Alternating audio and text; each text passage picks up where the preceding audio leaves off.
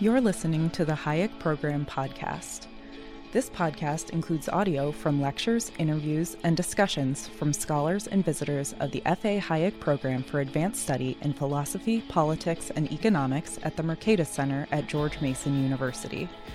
To learn more about the Hayek Program, visit hayek.mercatus.org. To learn about graduate student fellowship opportunities with the Mercatus Center at George Mason University for students at Mason as well as at universities across the globe, please visit students.mercatus.org. Today is uh, Friday, October 29th, 2021. I'm here with uh, David Levy and Sandra Peart. And uh, so I'm very excited to be here with you to discuss your book, Towards a, uh, Economics of Natural Equals. Um, you guys are superstars in the field of history of economic thought.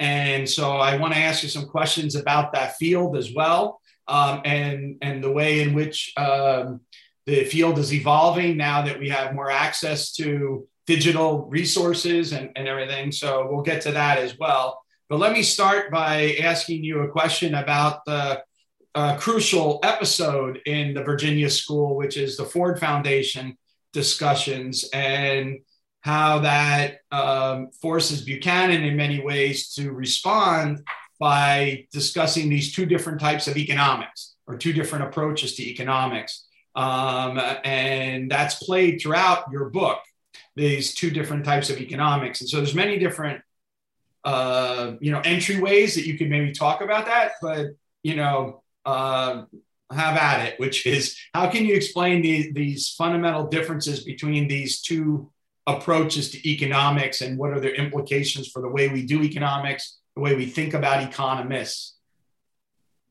Yeah, so that's a great question. Uh, I'll jump in first, and I'm sure David can answer it better than I can. But um, the the way I like to think of it, and I think we tried to frame it in the book, is um, Jim's talking about an engineering approach. Uh, he talks about um, you know the social welfare uh, approach, um, the approach where economists um, determine what we're supposed to be doing. Um, we, all of us in an economy, uh, and that expert then sets up the problem and solves it and um, then imposes it on people.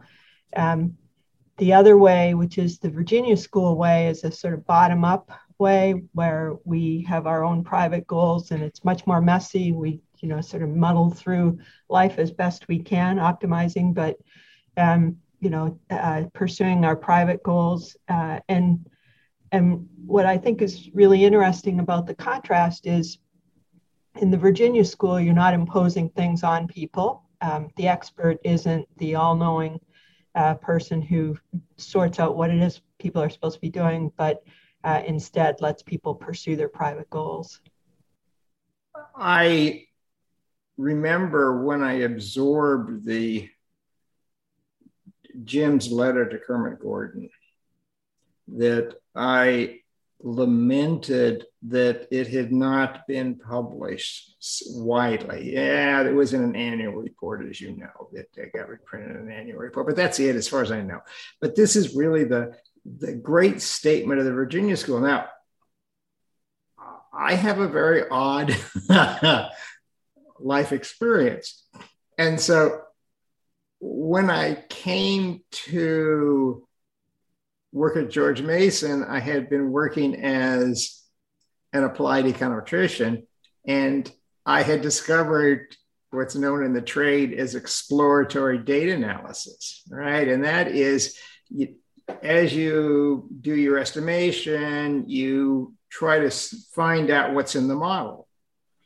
And then when I read that, and all of us, everything fits together. And that is because the first great statement of what is now called exploratory data analysis is Rutledge Vining. this is Vining. And so the question is the debate is Vining versus Koopmans. And and you know, and so it's a it's not political. I have no idea what Koopman's politics are. I don't really know what Vining's politics are. I was sort of, but it's Vining versus Koopmans. And Koopmans is a great man. When Koopmans' collect papers were collected, he included Vining's objections. And so that the Vining question and he the defense of the National Bureau was to say, look, what the National Bureau is doing is discovering hypotheses.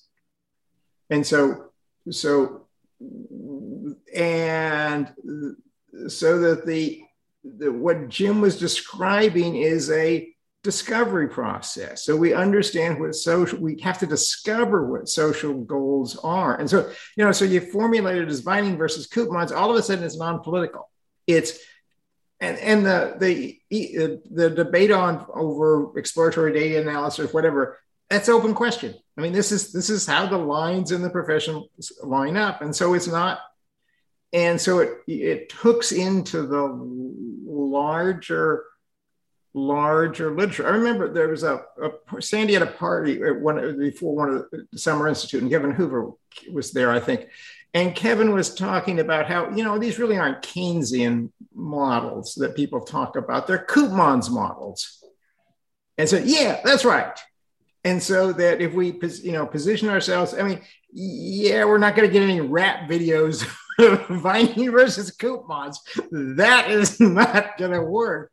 But but it hooks to the professional discussions. It, you know, okay, what what where is does this fit in the professional discussion? Well, it's right there. It's right there. Do we come to the we come to the world with a full model, or do we have to discover the model?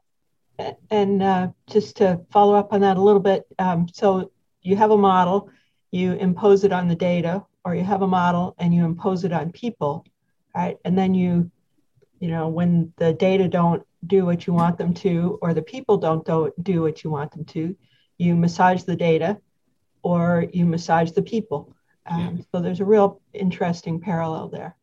Yeah, I, I, love the way you just put that, Sandy. They, uh, you know, that's one of the things that really comes out in your book, um, which I think is is is quite fascinating. Which is that um, Jim understood that at Virginia Tech, when he was being challenged by the other economists internally, that was a methodological dispute.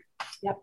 Yeah. Um, I think you, you know, he was, the, you know, they were a little shocked that in UVA, people were misunderstanding a methodological dispute with an ideological dispute. And they, you know, they, what I guess in, in, the, in today's uh, language or whatever, Buchanan in these letters is basically saying, um, You aren't seeing me. right? Like how you are talking about me is not me. Yeah. I, I don't know what you're what you're what you're missing. And yeah. and he even goes, we'll come back to this later, I think, but as, as you guys know, you know, he even has these lines where he's like, I have been very conscious not to have the people that you think I am be part of our group. Yeah. And, right? I mean, that's yeah. a very telling statement that he makes as a young, you know, he's he's not he's an established, but he's not a senior established person yet. He's kind of that mid-career, you yeah. know, kind of on the ascendancy thing. And he's making that argument, yeah. you know, 10, 10 to 15 years out from his PhD, not 30 years out from his PhD. Right. It's kind of fascinating to see how people could swing and miss on the difference between the methodological issues and the analytical issues and the ideological issues. And I think they still do. Yeah. And it's a, it's a, you know, and so as a result, they don't see the other side, yeah. you know, for what it's making. I mean, I have my own biases, no doubt. And so I see the Buchanan side more than I see, yeah. you know, the Koopman side or whatever. But um, this interaction effect of the, what you're talking about, uh, you know, these two different views, so the social engineering versus the social understanding, the the uh, you know uh, democratic politics ruled by experts, democratic politics ruled by discussion. The linkage between those things is is very intimate in a in a serious way. Yeah. Right. Right. Let me, let me, let me follow up on Sandy's point about this massaging the people, massaging today. We don't, I mean, people don't think about Coase in Virginia, but Coase's joke, or maybe it's a theorem. It's is you know how how econometricians work is you torture the data until they confess, right? Yep. That is that's vining. This is pure vining, and so you know through this putting Coase You know, no, Koopman's not Chicago, right? No, no, no. We know we don't know all about this, but and, and when you start when you when the when the poles are vining and Koopmans then it's sort of interesting where other folks line up. I mean oh and you know one of the it's something weird happened at virginia. I spent more time than i care to remember trying to find photographs of vining the best the archivist could do was two uh, basically unusable pictures, you know, little group shots. Just they're just terrible. Uh, uh, UVA doesn't have Vining's papers. Um, hmm. His a discussion with his son is things were got very na- things were very bad. So I, you know, just one of these. What is going on? And so it's just again, if you think about Vining, Vining's not political. He's in the usual sense, you know, he's a liberal of, of a sort, I guess. Um, but so that there's there's a complex complication there which doesn't map to simple ideology. Right. You know, it's interesting with Vining, just to finish up that thought, because, you know, I was a graduate student in taking Jim's class. It's before Jim wins the Nobel Prize. So he's so I'm in his class, and he and Vining's book, Assessing Economic Systems, comes out. You know, which is after all these years, and Cambridge finally brings it out. And all Buchanan talks about is that this is the most important book. You need to read it. You know, there's two two book recommendations from Buchanan, which I tried to follow up on, it and in both instances, I was completely lost in reading on my own unless Buchanan told me what was in the book. Um, the other one was the increasing returns book by the Zhang guy or whatever. Later, you know, I can't yeah. remember his name, but uh, you know, later on when his book came out, when I, uh, you know, about how you do redo economics uh, based on increasing returns and how I should be paying attention yeah. to this. Um, but when Vining's book came out, the way Jim summed it up, or at least the way I got it, the Cliff Note version at the time, was that we never pick between particular distributions, but always over rules of the game, which engender a pattern of exchange, production, and distribution. Yeah. And so, in a lot of ways, this is again him summarizing up the exchange paradigm versus the allocation paradigm. Yeah. And the linkages between that and the engineering paradigm and uh, you know the social understanding paradigm or all these other things is really just amazing to me i think and um, and your book does such a great job of articulating what all of those ideas are and the multiplicity. This is going to sound weird back to you guys, but what I get out of this is a multiplicity of Urtext in Buchanan. So, you know, the way Wagner writes his book about Buchanan is to focus on 1949. Yeah. Right but you guys come along, and yet 1949 is great, but you know, then also 1959 is like really interesting, right? And then yeah, yeah. you know these other ones, and so I, I, think it's just amazing, and and I, I you know maybe we can uh, talk a little bit about. I mean, this is something Alon is also trying to wrestle with is Buchanan's various efforts to, as he's put it, you know, varied iterations to force alien concepts upon reluctant minds. Yeah. So this gives me my question about the alien nature of it. So my, my second question is, do you have a good reason, assuming away the rents, right? So let's let's just oh, assume wow. away the rents for a minute. I understand, but let's assume away the rents for a minute because it's a little too easy, I think, sometimes to say that they do it, you know, because the rents are good. Uh, so do you have a good reason why an economist of the obvious prestige and respect that Knight had achieved? All right, so like if there was an economist in the United States after, let's say, John Bates Clark or something that had the it factor, it would be Frank Knight, right? That's the guy walks down the hall. It's like, wow, there, you know, there's the it factor. And he's such an early, early practitioner in many ways of the view that you're that you're attributing to Buchanan.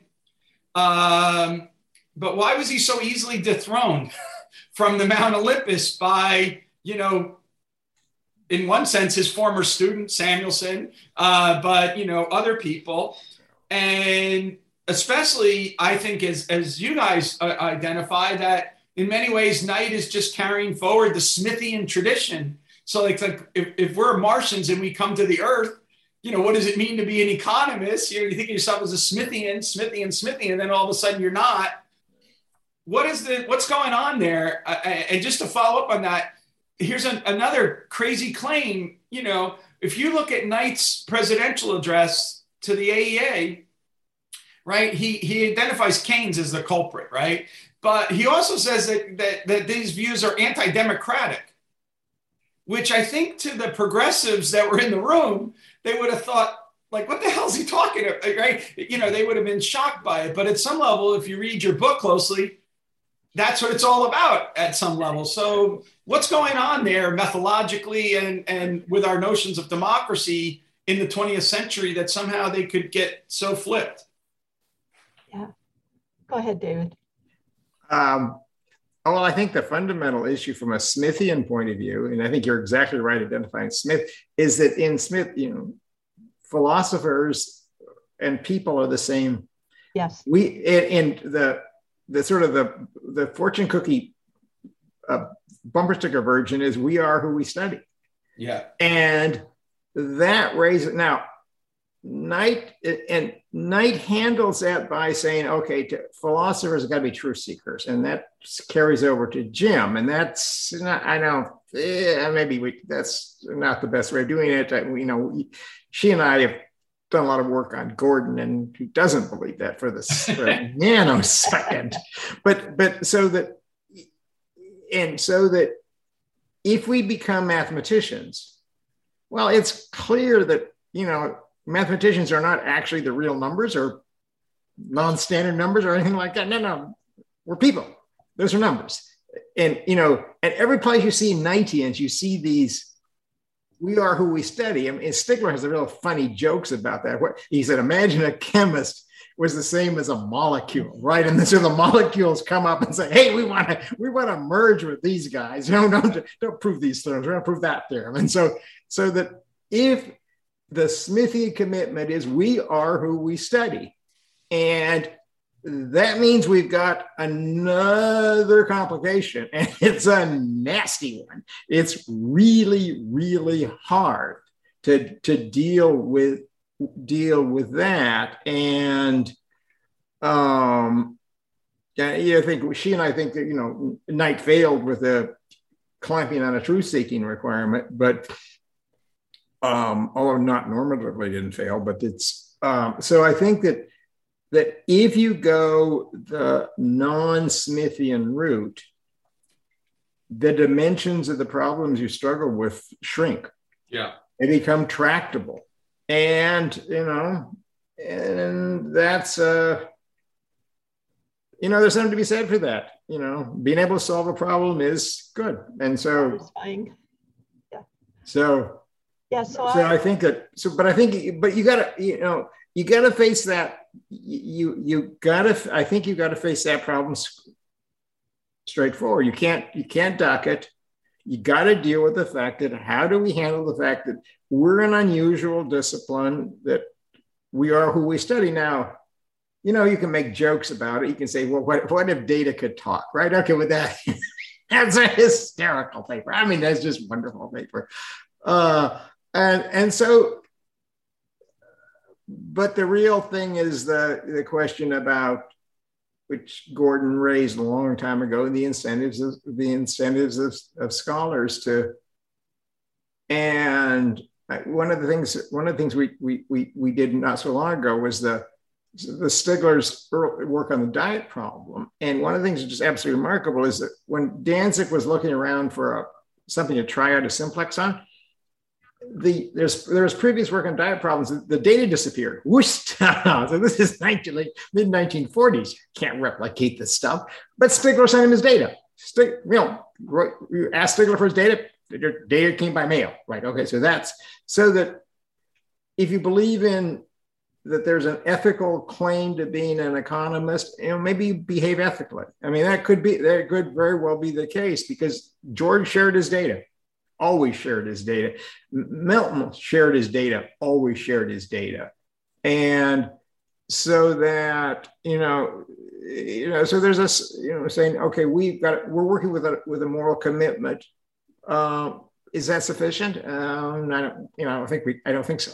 But, but, um, but it is true that the Knightians behave real well for data sharing. And at the end of the day, that is, I'll, I'll, I'll turn to you in a second, Sandy. I apologize for, but I was just thinking, you know, if you read the rhetoric of economics, McCloskey's big claim at the end is this ethical claim, right? Good science, uh, you know, whatever we call the rules of science, what really matters is the behavior of scientists. At the end of the day, we have to have these moral commitments yeah. to being good, good people or whatever. So yeah. um, that's kind of intriguing. But uh, Sandy, you wanted to jump in. So um, I would say it was not very self conscious, though. It's not as though economists suddenly said, well, we're, we're going to distance ourselves from analytical egalitarianism. We're not going to, you know, we're going to eschew the idea that we're who we, we study and, and behave differently. Um, so uh, David, David sort of gave I think more agency to them than I think ha- actually happened historically. Um, and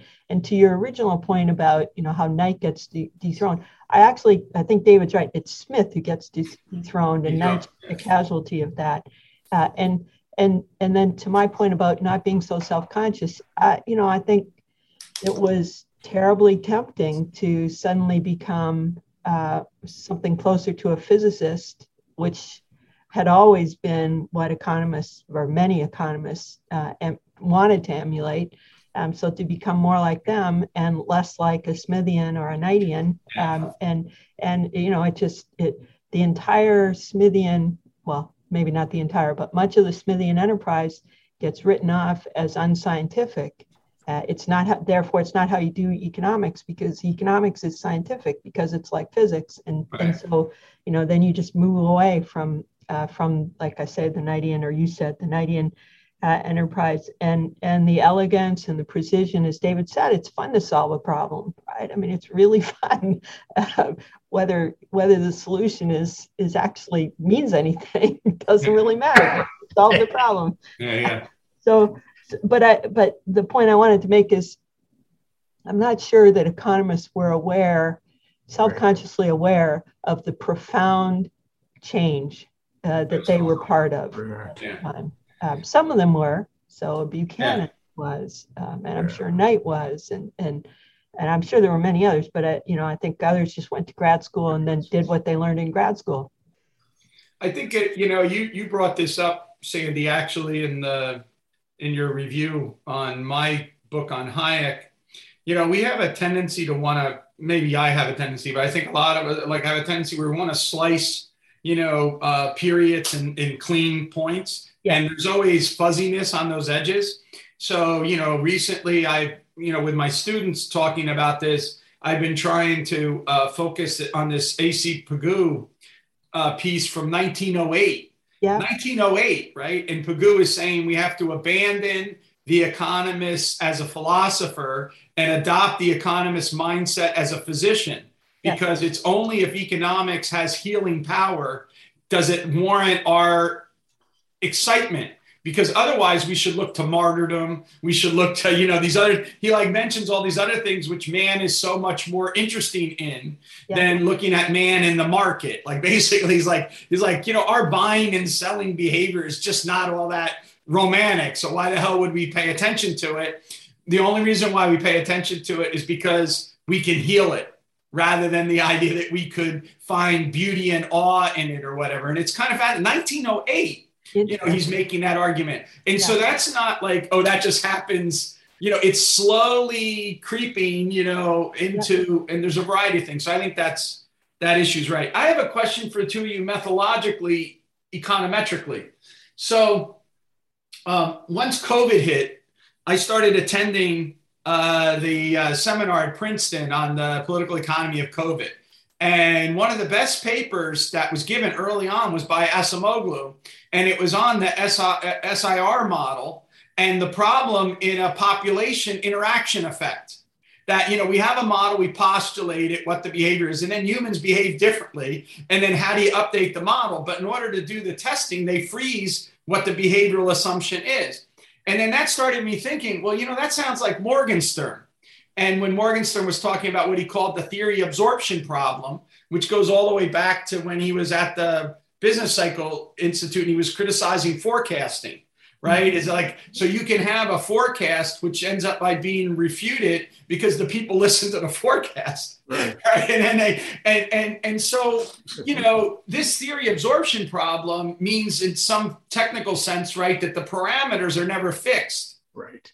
They're instead free. And then how do you do economics as a science, quote unquote, when the parameters are free versus when they're fixed?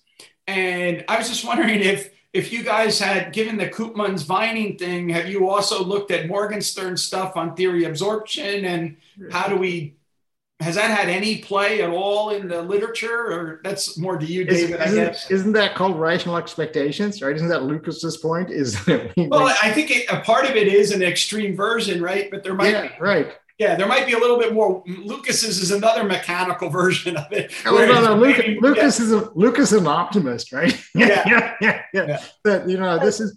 But it but, is. No, it, but but there's one of the things which would be fun to do, um, which is to say somebody else, is uh, is put together all of these, all of these sorts of things. I mean, because I until you mentioned it, I'd absolutely forgotten Morgenstern's great accuracy book, which I, I, I when I was working for Terleckyj, he was in the crowd which got the National Bureau crowd, which got really upset with Morgenstern.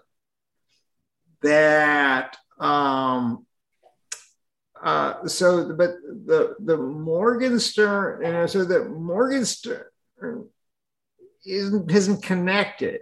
And but you know so it would be a really useful thing i think if somebody knew enough i mean and, this is not a joke somebody knew enough to be able to put all of these sorts of things together because when we were doing our book and eh, it, the, the morgenstern's name just did not enter my head. And you know and so that there's a lot of there's a lot of connections. This would this would be a great special issue of the um, Austrian journal, yeah. right? Would be putting all of these things together in the way that you handle these hard problems. Yeah. Is you get about it gets get knowledgeable people to write on the the what they know a lot about, and then people can learn from this collection of specialists who are interested in a, a, a topic with family resemblance, and then they can go from go from there. I mean, but you got to start from somewhere, and so you you know. You start, start so David, you there's no reason for you to remember this, but when I took over the editing of the journal from you know after Rothbard and all that stuff, and they asked me to go do it, uh, my opening foray was to use Joan Robinson and Oscar Morgenstern's JEL pieces from the, the early 70s talking about how economics had to go forward and, and deal with the unsettled questions and all these things like that. And I was asking, is there a market niche for Austrian economics? And it was in answering Robinson and uh, I argued answering Robinson and uh, Morgenstern's questions and the reality is, is that after all these years, I started doing that in 1998. No one picked up that lead. so, so it might be either because they don't find it interesting because it doesn't lead you to a, a, a, form of a demonstrative reasoning, but it also might be that we don't have the technical wherewithal to, to yeah, answer the questions as you're talking about because of predilections and other things. But I think it's very interesting the way you put it, and I've been thinking about it a lot uh, since the confusion of the idea that somehow epidemiology is the same thing as virology. Yeah. And, yeah. and, instead it's it's virology interacting with a human population, yeah. which then right. changes the whole way we think about it. Right, right. Sandy, I, Sandy you want to? I, I, cut you off. I apologize. That's it's okay. It's all right. Um, I was just going to say your point when you started was exactly David's point um, that we're dealing with people, right? And people are are becoming, as as Buchanan would put it, right there. And and so you know you can't if you fix their responses at some point when you're looking at the data, um, then you've got it wrong because, or you're going to get it wrong. Um, and I think COVID has, has actually demonstrated that. Um, yeah. So, you know, yeah, but it's really messy. It's messy. we don't know Messynomics. Yeah. yeah. yeah. Well, one of the one of the um, things we didn't get to or did, was that the I mean we closed the book on you know on on thinking about what is the Virginia school sort of why does it deserve to be revived? And we thought about Jim's response to letter to Kermit Gordon and, and that the point is that markets are defensible, he thought, because they reflect consensus. Right. Okay, so that's that's that's that's inter- that's interesting. And then we said, okay, well, this is gonna this is gonna speak to externalities because instead of doing externalities physically, you do them on consensus. And you know, and Jim's limits of liberty, you know, starts with this weird externality problem. It's an externality about uh, maybe somebody's got a beard, mm-hmm. and that imposes psychic cost on other things. Nobody paid attention to this, but then, but so that if you take externalities as consensus, then all of a sudden this sort of uh, COVID and the mask stuff becomes, oh, that's just that's that's a right in Jim's strike zone.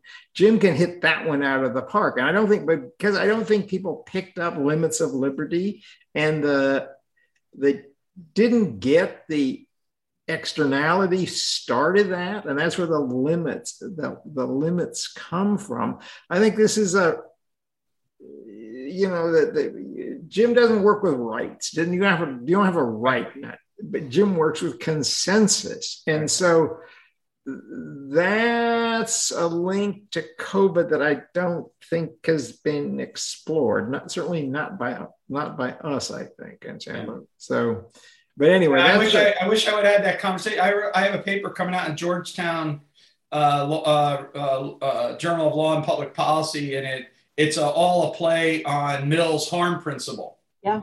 Uh, related to this, but I think there's uh, um, um, you know what you just talked about is is interesting. I always think about Buchanan as being obsessed with externalities. Right. You know, that, like his, his theory is obsessed with externalities. And that's the thing I think that a lot of the critics miss. Oh, boy. Uh, you know, in, in, a massive way. The other thing I was going to mention to you, which I think is, is relates to the earlier question, was Jim was quite comfortable, as was Knight, I think, in um, recognizing fundamental ambiguity. Mm-hmm. Like tonight, a lot of these fundamental questions, you know, the justification of profit or any of these, these deep questions are ones of puzzles that are eternal and never ending. That's why, you know, I kid around all the time. I say, you know, Frank Knight, when I read him, I'm left with three impressions, right? This is the smartest man that ever did economics. This is the most arrogant man that ever did economics. This is the most confused man that ever did economics. and all three of them sort of fit in a, in a kind of a weird way, right? Yeah. The reality is, is that Knight, the one thing you can never accuse Knight of not being is someone who thought seriously about difficult problems. Mm-hmm. And what he did was he made very simple things become difficult. Like, for example, equilibrium or you know choice under uncertainty or you know these other kinds of uh, you know issues or the nature of democracy and nationalism and right. you know all the, i mean so it, it, it ranged quite broadly and jim did the same thing I, you know I, i'm sitting in his class in 1984 and he's trying to explain in front of the class how there's a different concept of equilibrium than we've done and now he and Coase one time we're walking along the lawn at UVA and they're trying to talk about equilibrium concept that's like a series of rubber bands that is like continually snapping but still stays in whatever. You know, I'm 20, you know, what, three years old or whatever at the time. And I'm like, what the hell is he talking about? You know, I know what equilibrium is. That's the intersection of supply and demand, is system of simultaneous equations. And he's talking about something else. But that comes out later in his paper with Vanberg on the market as a creative process, and you know, it's it's really it's in uh, what should economists do. Yeah. You know, again, going back to you, you know, think about his argument. I mean, again, I'm talking to experts here, but I just it just dawns on me this whole Vining Koopmans thing and this discovery aspect. Think about the way Jim thinks about utility functions. Yeah. Right? Utility yeah. functions can't be treated as fixed and given. Right, right. Right. They have to be, in fact, what you know, they they emerge out of our our behavior, which yeah. is yeah. That's just Vining. That yeah. really is just Vining, isn't it? Yeah. I mean, that was the, one of the. Um, now I wish I would have. I wish I would have thought of that because uh, Vandenberg. I went to the. I went to. I actually got out of the house. I went to the, the public choice meetings in in in, in and I thought, oh. And one of the one of the really interesting criticisms from from Vandenberg was um, we didn't deal with Jim's subjective stuff.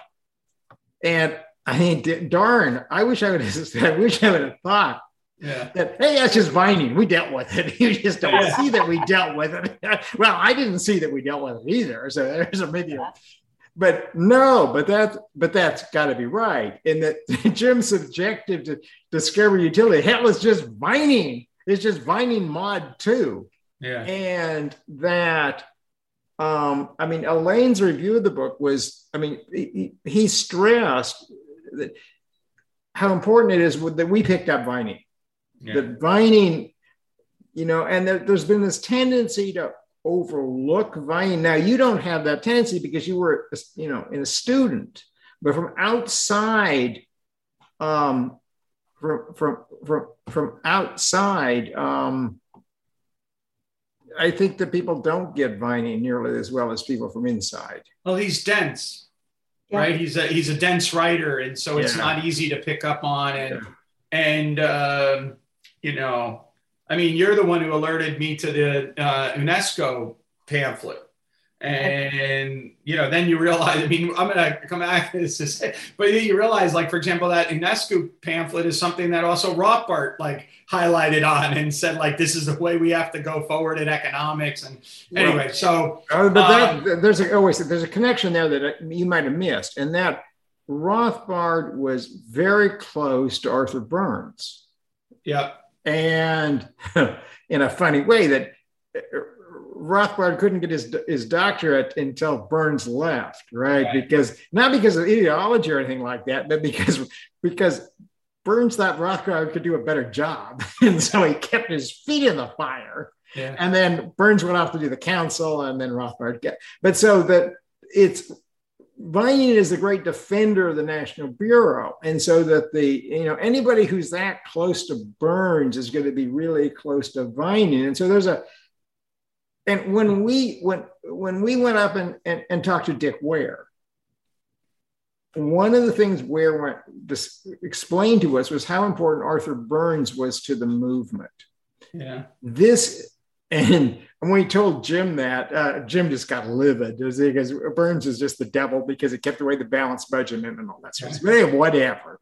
But um, but the Burns connection is really deep because it hooks in Rothbard, it hooks in Vining, and as well as Friedman and Stigler. Oh, and so, yeah. and, and so that, you know, so that it was really, it was really helpful for us to talk to Ware, because that made us sensitive to all sorts of wherever Arthur Burns is there and so when you think, okay, who defended the National Bureau from against Koopmans? Well, obviously that's Vining. And so, okay, so the National Bureau was there. Who, you know, when Stigler writes his autobiography, he talks about being a member of two schools, one of the Chicago School, one's the National Bureau.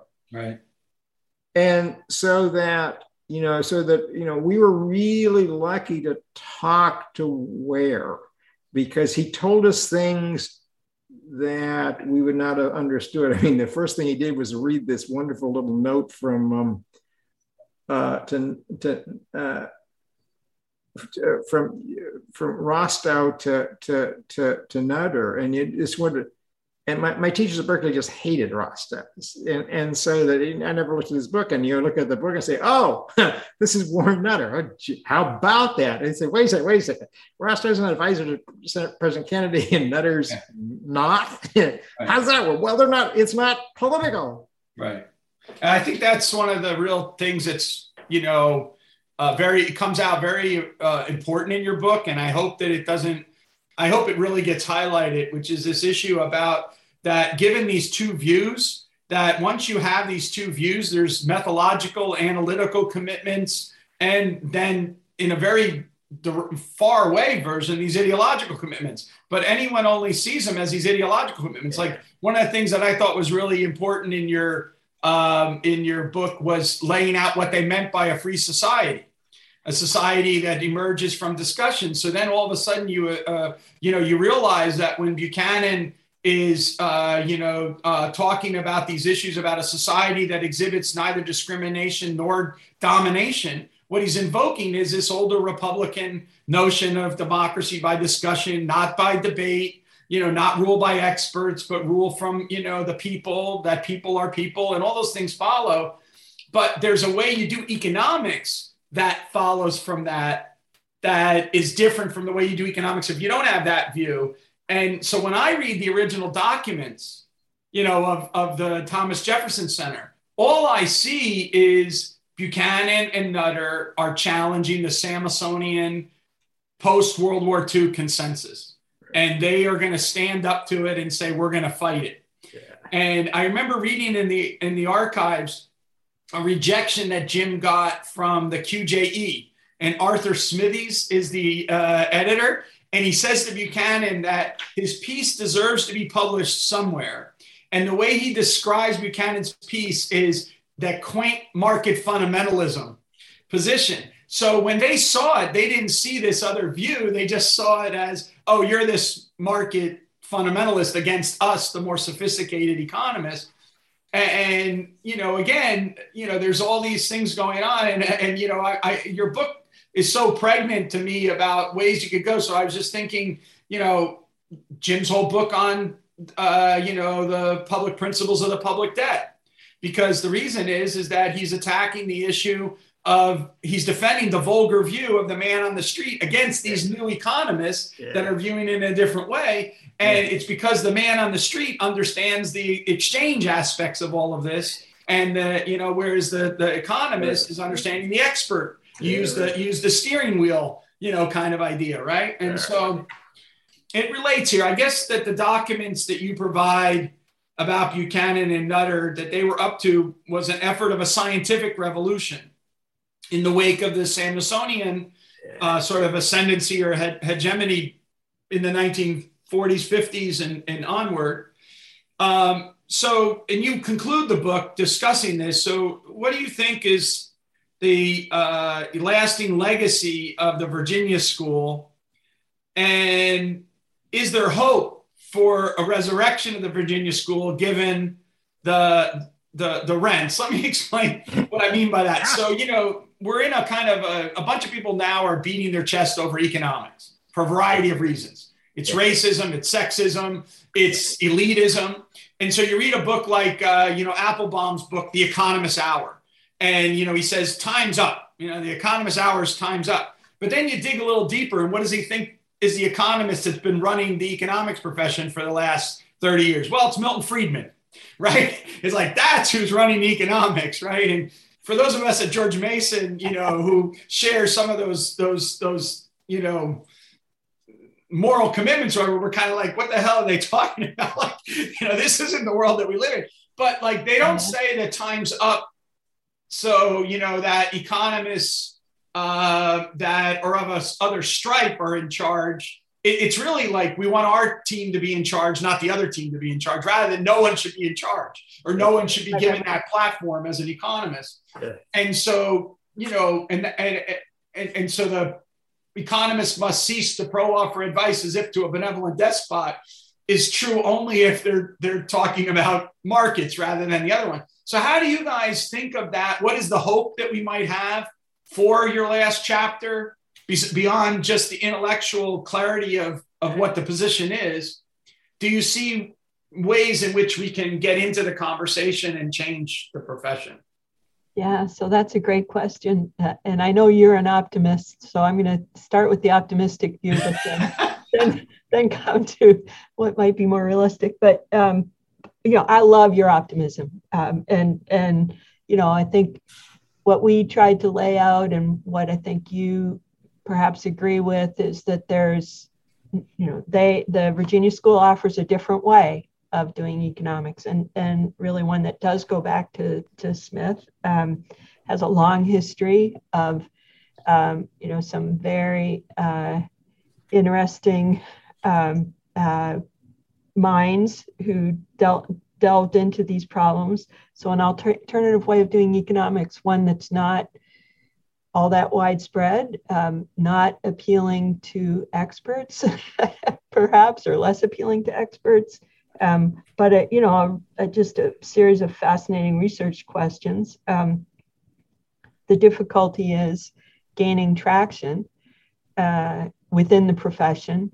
Um, so, you know, all of the most of the people we've talked about today are out of favor and have been out of favor for a long time for various reasons, not just ideological, um, but methodological and so on. And so, you know, reviving those ways of doing economics uh, when the profession has has left them behind so um, has so largely left them behind you know putting aside some areas like George Mason, where uh, there there is still real interest in in this way of doing economics. Um, you know, Buchanan was one of the things we stress is he was something of an institution builder, uh, not yeah. something up. He was an institution builder, uh, and so you know you need you need the energy to build those institutions. And and I guess where I get less optimistic is.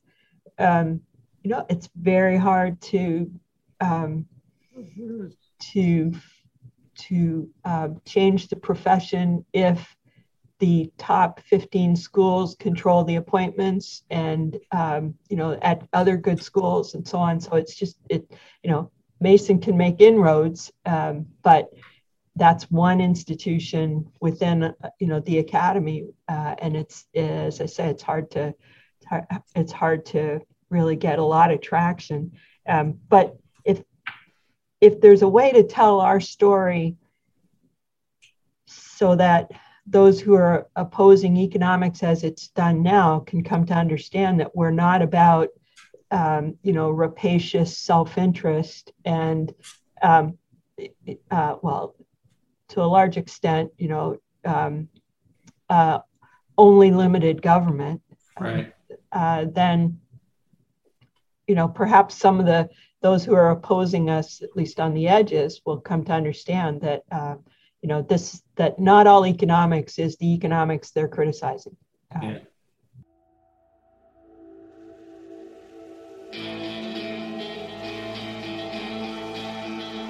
Thank you for listening to the Hayek Program podcast. To learn more about the research, scholars, and work of the Hayek Program, visit hayek.mercatus.org. For more information about graduate student fellowship opportunities for students at Mason as well as at universities across the globe, please visit students.mercatus.org. We hope you recommend students to our programs or consider applying yourself.